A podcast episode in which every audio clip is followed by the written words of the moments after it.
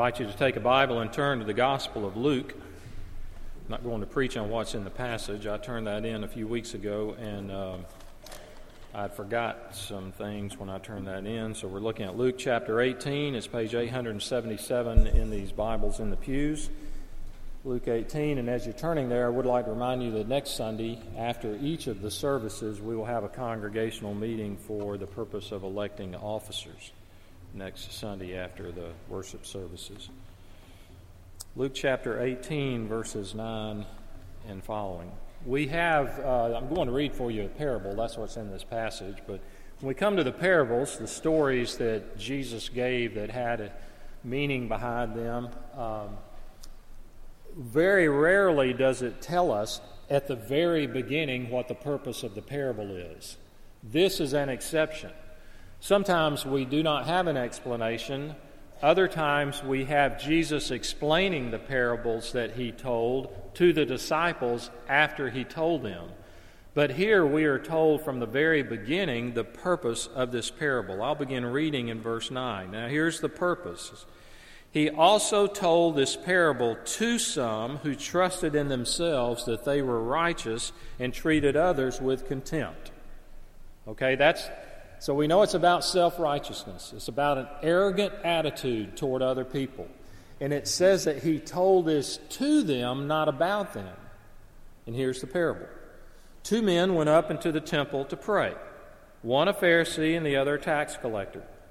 The Pharisee, standing by himself, prayed thus God, I thank you that I am not like other men, extortioners, unjust, adulterers, or even like this tax collector. I fast twice a week. I give tithes of all that I get. But the tax collector, standing far off, would not even lift up his eyes to heaven, but beat his breast, saying, God, be merciful to me, a sinner. I tell you, this man went down to his house justified rather than the other. For everyone who exalts himself will be humbled, but the one who humbles himself will be exalted. So ends the reading of God's word. The grass withers, the flower fades, but the word of our Lord stands forever. Let's pray together. Our Father, you tell us that we do not live by bread alone, physical bread, but by every word that proceeds from your mouth. So nourish us now, we ask, from your spiritual bread. In Jesus' name, amen. Is change possible? Change in your life, change in other lives. People today truly are doubtful that anyone can really change. And so we tend to think people are predetermined from birth to be of a certain character. Mark Dever, pastor at Capitol Hill Baptist Church in Washington, observed in one of his books that I read, he said, Today many think the way of wisdom is to learn just to accept who you are, adjust to it, adapt to it, don't fight it, and certainly not try to change it. The die is cast, your personality is assigned, the leopard does not change his spots. So we shrug our shoulders and say, That's the way it is. We're told maturity comes from facing the truth about yourself and then resigning yourself to it. End of quote. So any suggestion that you can change is met with suspicion. And then any suggestion that you should change is regarded as manipulation. So, whether it's questioning your vocation, or your religious beliefs, or your sexual desires, or your personal ethics, we are told, and many of us believe, you are who you are, and therefore you should be proud of it. That's just who you are. But despite all of this assumption and suspicion about the possibility of change, ironically, don't most of us still have a deep longing for change? There's a restlessness and there's a dissatisfaction with ourselves. We are not content. We look in the mirror and say, I wish I could do something differently. I wish I was different. I wish I was not this way. And so in an attempt to change, we rearrange the externals. We move to a new house. We rearrange the furniture. We change apartments, we lose some weight, or we change our style and buy a new wardrobe. And if things get really worse, we change the city we're living in, or we change our vocation, or we change our spouse. And yet, even amidst all the options and choices that are available to us, we still find ourselves trapped and hopeless, saying, Change, I can't change myself. So, is it possible? Is change possible? What does the Bible say about deep, real, genuine, personal change? It says a lot and it calls it conversion. Two men go up to the temple to pray. I'm assuming you know this parable. It's brief, it's to the point. You know about Pharisees and tax collectors. Just a couple of weeks ago, when Justin Lesline preached, there was a tax collector, and we heard about them. But it's important to know, see the contrast between these two. But especially that he said this in verse 9, as I mentioned, to those who trusted in themselves that they were righteous and they viewed others with contempt. And so here's the Pharisee. We've been conditioned to see the Pharisees as the guys off standing with their black hats twirling their mustaches. That is not how they were viewed at the time this occurred. In the eyes of the people of that day, they were the good, decent people. They were the religious and moral successes of the day. They were highly regarded among the groups of Judaism, and to begin with, there were never very many of them at most. There were only about 3,000 at any one time, so it was a rather select group. They were not a political group per se, but they had great political power since they were so respected. They a religious body who had a chief concern. Their chief concern was to observe outwardly the most minute details of the law, to make sure that their behavior aligned with what they saw that the law from the Old Testament taught. Nicodemus was a Pharisee. The Apostle Paul, before he was the Apostle Paul, had been a Pharisee. So this man, this neither we're not given either names, this Pharisee stands in the temple and he prays and thanks God that I'm not like other men, extortioners, evildoers, adulterers. I tithe, I fast, and so forth. And he probably was truthful in his prayer. There's no reason, Jesus, Jesus doesn't give us any reason in this parable to think that he's lying. He probably did fast twice a week, and that was more than the Old Testament required. The Old Testament, for God's people, had a day of fasting, which was the Day of Atonement. But this man, rather than fasting once a year, was fasting twice a week. To devote himself, we assume, to prayer. He says he tithed.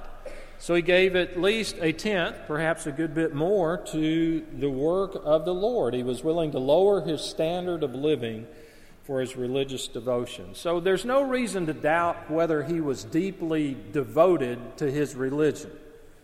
He's even respected by the tax collector who comes in. Now, the tax collector, I believe it was Justin preaching a couple of weeks ago that that mentioned, you know, how Rome sold the right to tax an area to the highest bidder. So, to use our terminology, the government would sell, okay, you, we want from First Street down to Third Street and from Mulberry over two blocks, and within that area, we will sell the right to tax to the highest bidder. And so one says, Well, I can bring you $20,000 in taxes over the next year. Another said, I can bring 40, 50, sold 50. Now, here was the thing Rome just wanted what they had agreed upon, the 50,000. Anything you could get above and beyond that was yours to keep. So extortion was built into the system. That's why they were so hated. They, were, they could take as much as they wanted, though they only paid a certain amount to Rome. And it's been that way the entire history of the world.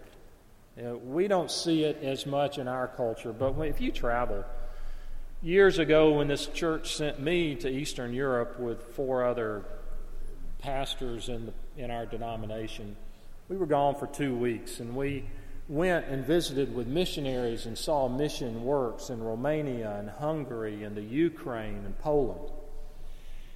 And we had been there in Poland and we were going to Romania. We flew to into Hungary and we were picked up by these two drivers that had come from Romania and we were going over the border about midnight headed to an orphanage slash church where we would be for the next several days. So it's about midnight on a Friday night. We are driving on a country road that was as black as tar. There was no moon that I remember. There was no, certainly no street lights or even reflectors on the road. I guess it was only familiarity that allowed our Romanian drivers to know where we were going. But far in the distance, we could see the bright lights of the, the border crossing into Romania. But about a mile or two from there, where it was still dark, we came around a corner, a curve real quick, and there were these Hungarian policemen. And they were out of their cars, and they were pretty much uh, three sheets to the wind. They'd been, they were drinking, they had their, their bottles in their hands, and they motioned our they motioned one car to go ahead but to stop about 100 yards out and then they got our driver and they asked him to get out of the car and he explained to us later they had their flashlights, and we saw them looking at the tires, and they said because the tires did not match, there was a $75 fine. So the driver argued with him, got back in the car, waited a while, then he got out and handed them the $75, and we were on our way. I mean, that's, the, that's the world, folks. And so they were just extorting that money out, and we went, went on, and then came to the Romanian border, and that was a little intimidating when a 17 year old, looked like 17 year old, with an AK 47 in, full, in full camo came to our window and said, Let's see your papers uh, before we could go in. But so they were hated. He was hated. And he was a traitor all day long. He was despised by his own people. Okay, now, what's the comparison of the two? In those days, if, if both of them were running for office, you would have been glad to have, to have worked for the Pharisee. You would not have wanted the tax collector elected. If, if one of them was dating your sister, you would be glad to have the Pharisee for a brother in law. You would not wanted, have wanted the tax collector as a brother in law. Okay, I won't belabor that anymore. You get the picture in Jesus' day. But here's the deal He is taking the accepted notions of the day and he's turning them upside down. And he does the same for us today. Whom you respect and look up to, how you think is the way of righteousness, he's going to flip it completely upside down. And we see this in the prayers of these two men. The Pharisee, we read his prayer in verse 11. I won't read it all again, but where he said, I thank you that I'm not like other men. I don't do these certain things. I don't, I especially thank you, I'm not like him the tax collector. And what bothers us about this guy is he is conceited, he's arrogant. And most of us don't like arrogance, and we don't like conceit, and we like our heroes to be modest. This guy has no humility. He's looking at his own deeds, thinking that they give him the right to stand before God, and he's confident in that right standing, and it's all based on his performance, and he is gloating in his self righteousness, and we don't like it. We want our heroes to be modest. Let others praise them. If somebody's done something noteworthy, we want to know about it, but we want someone else to tell them. If you're a student and you get an exam back and you made a C and the person sitting next to you made an A and looks over and says, Well, how did you do? Well, I made a C. And how did you do? I made an A. And you want them to say, You know, I just happened to study the right thing. Or you're really smart. You just I know you probably focused on chapter 3 and 4, and the test came from chapter 2. We don't want them looking over saying, How do you ever get in this school anyway? I mean, do you know how to read? If I'm invited by someone who plays tennis, I don't see him like Chuck Duggan, and and we go play tennis and he wins 6-0 6-0 and afterwards I, I want to walk up to the net and him say you know chip i can tell that you used to have some skill you just haven't been practicing enough uh, you know wasn't your day the ball was kind of coming my way or that's what i want to hear i don't want to hear him coming to the net saying Miller, I don't know what you were playing today, but it wasn't tennis. And do me a favor, never ask me to come out here and waste my time with you again. We don't like conceit. We want our heroes to be modest, and this man is arrogant and he's conceited, and we see it. And what makes it even worse, he's standing in the temple. He's in the presence of God when he's saying these things. And so he's filled with pride, one of the symptoms of self righteousness. And I think we've all got it. Is it's a critical spirit because self righteousness feeds itself by comparing itself favorably with others. We look at others' vices and we think of our virtues. We look at others' weaknesses and think of our strengths. As Haddon Robinson put it, we have a way of cutting other people off at the knees and putting ourselves up on stilts. In comparison, we seem tall. He's not only arrogant, he is an example, this Pharisee is, of grace gone sour. What I mean, and what a great visual aid. All right, here's this little girl, Charlotte, Lottie, and these kids, and like other children, or those of you that have been brought up in the church.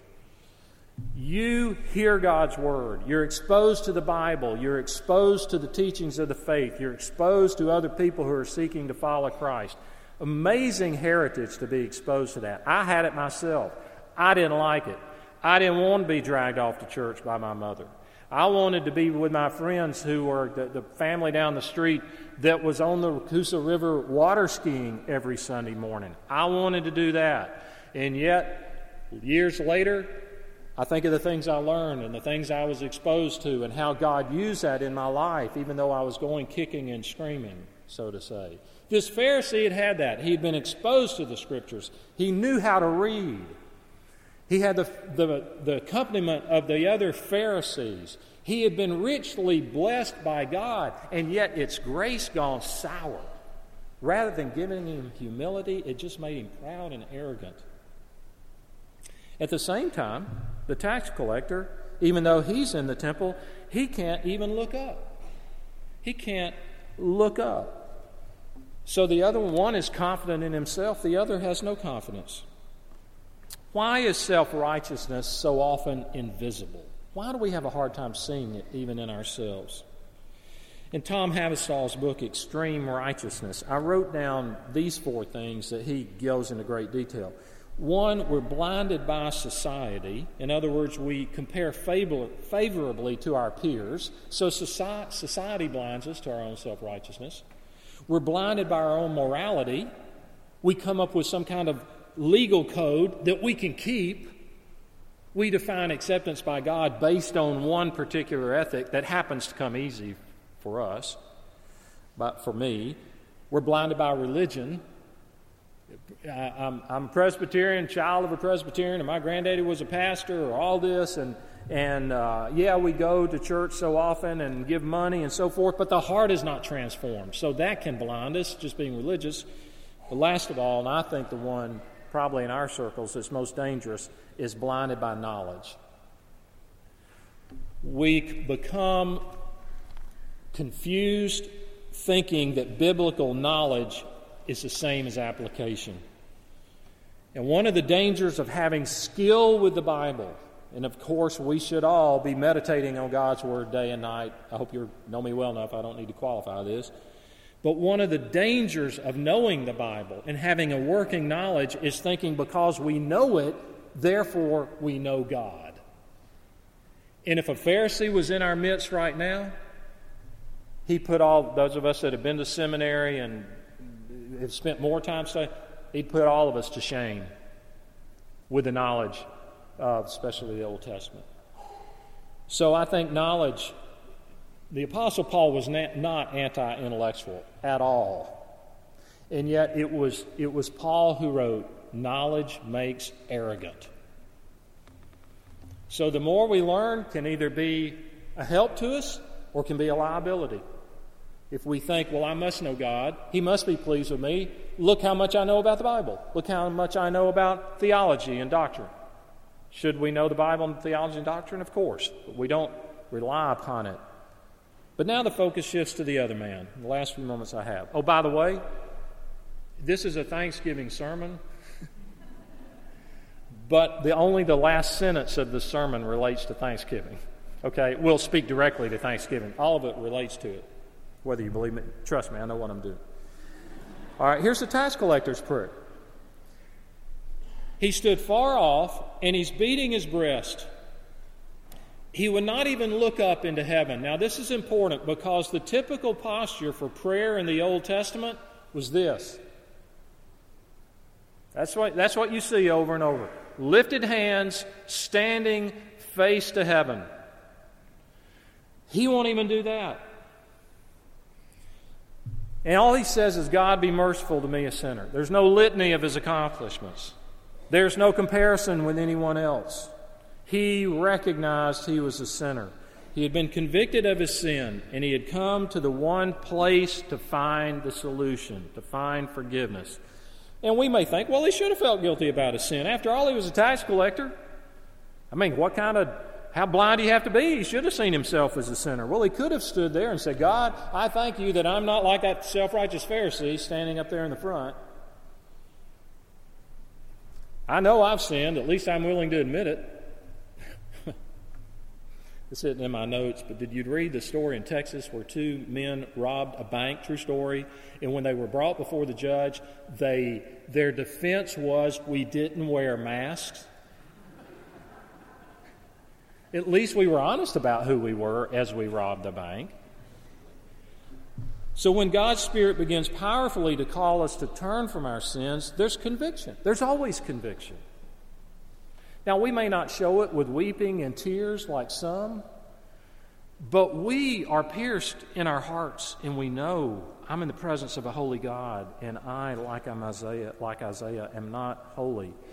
So the Holy Spirit comes to convict. We see the seriousness of our sin. So back to the question is change possible? And the world says you are the way you are, so just be mature about it, come to realize it, and accept it. And any idea of deep change is only deception. And yet the Bible says that the word we need is repent. And the word repent in the Old Testament and the New Testament means to turn, which means a change. Our past sins need to be forgiven. Our present sins need to, present lives need to be reoriented, and our future destiny will be changed from hell to heaven. Now, two results. Jesus tells us that man went home justified. One of the benefits of living in God's presence is this. I'm going to repeat it several times. When you really see God, you see yourself. And when you see yourself, you see your sin. And when you see your sin, you cry out for God's mercy, and He gives it. Here are some examples Job. Job in the Old Testament is described by the writer as the most righteous man of his day. You know how he suffered. He had these friends that came to talk to him, and they said, You can only be suffering like this because you've sinned greatly. And Job denied it. And Job was right. He refused to accept their thesis that suffering only comes from sin. But at the end of the book, he does sin. In his vindicating himself, he, he, he's over the top. And he sins not before his friends come, but, but after they come. But at the end of the book, he sees a vision of God. God speaks. And Job repents in sackcloth and ashes. What happened? Seeing God, he saw himself. And when he saw himself, he saw his sin. And when he saw his sin, he cried out for mercy and grace, and God gave it. Isaiah. Isaiah was the exceptional, one of the exceptional young men of his day. But there comes an hour of personal crisis and national crisis, and he has a vision of God. And in that vision, he says, as a result of that vision, Woe is me, I am undone. I am a man of unclean lips. I live among a people of unclean lips. To put it in our vernacular, I am toast. I am a sinner in the sight and in the presence of a holy God. What happened? Isaiah saw himself, and when he, he, saw God, and when he saw God, he saw himself, and when he saw himself, he saw his sin, and when he saw his sin, he cried out to God for grace and mercy, and God gave it. If you live in the presence of God and live in the light of His holiness, you will see your sin. And when you see your sin, you see your need for forgiveness, and you cry out to God for grace to cleanse you. This is not popular today. Guilt is not popular. In fact, if you tell someone, I just really feel bad about, I, I think I need to change this, they'll say, you know, you need to see a counselor. Something's wrong with you. You need to get over this. Like that. But God's grace cannot be found without humility. It's essential to receiving mercy. So, this is the point of the parable. Do you want to be free from guilt? Well, first confess your sin to God with remorse and repentance, and then accept His forgiveness and grace, the gift to you. I, uh, I like to listen to certain types of books. I mean, they're books that you study, and they're books that I listen to. So, in the past several months, I, it helps me just to constantly be learning and hearing stuff. I find that very replenishing. So, as I'm driving, as I'm exercising and so forth, I like to listen. So, over the past few months, I've listened to uh, uh Jon Krakauer's books about uh, Pat Tillman, who, you know, the NFL player who died in Afghanistan. I listened to Missoula about uh, rape on college campuses and the criminal justice system. I've listened to. Then I thought I'd go back and listen to books that I don't remember reading in high school. I did learn to read, but being from Alabama, I'm, I listened to To Kill a Mockingbird for the very first time. I'm embarrassed to tell you that. But Sissy Spacek was the narrator. That made it good. I listened to Huckleberry Finn and, uh, oh, the guy in Lord of the Rings, uh, Elijah Wood. He was, uh, he was the. It's, it's embarrassing when you're exercising and I've got headphones on, I start laughing out loud, and nobody knows what I'm laughing at, listening to Huckleberry Finn. But two weeks ago, I listened to a book that I was not expecting to have such a profound impact on me, and that is a book by Jackie Hill Perry entitled, and I want you to remember this because I really want you to read it if you haven't read it already or listen to it Gay Girl, Good God. Jackie Hill Perry grew up in the hood, St. Louis, um, African American, um, horrendous background. Uh, far back as she remembers, was a lesbian and lived that lifestyle, high school, out of high school, working, and was radically converted about 11 years ago. And she narrates the book. It's worth listening to it rather than reading it because to hear her voice. And now she uh, is probably one of, that book is the most the clearest, astute thing I've ever heard on the explanation of the gospel, going back to the Garden of Eden, and an explanation of repentance. Is profound the insight God has given her after a relatively short time of being a Christian. But anyway, uh, so, some people told me after the first service that they follow her on Twitter. I followed her for about a year, but that's the first time I've, I've listened to her and I was mesmerized. It was encouraging, it was fascinating, it was humorous, it was uh, filled with truth, it was enlightening. And I want to read you one paragraph, okay, about repentance. Because typically, especially in the church, we pick one area and think if you just repent of that one area, that's all you need to do. And what we're really doing is being legalistic, and we're doing exactly what the Pharisees said. So she tells about, she's a poet. She's not really a teacher as much as a poet. And she said, I realized this one day, talking about the comprehensiveness of repentance, while interacting with a young lady who was offended by my testimony of overcoming homosexuality. After a few personal attacks and curse words, I asked her this question Let's just say homosexuality wasn't even an issue with you. Would God still be pleased with your life as a whole? To which she responded, mildly, mildly caught off guard by the angle of my question. Here's the question Would God still be pleased with you if homosexuality was not an issue? And she's, the woman said, No, nah, he wouldn't. Jackie Hill says, I asked her that question specifically because I needed her to see that God had more than her sexual actions in mind when He commanded her and us to repent and believe the gospel of Jesus Christ. If we are as complex as He's made us to be, then surely we are much more sinful than we can imagine. And for that reason, when God comes to restore, He must do it entirely. So we repent of everything because he loves us in everything. End of quote. When that happens, you are justified. You are made right with God. You have a righteousness not of your own, but bought by someone else.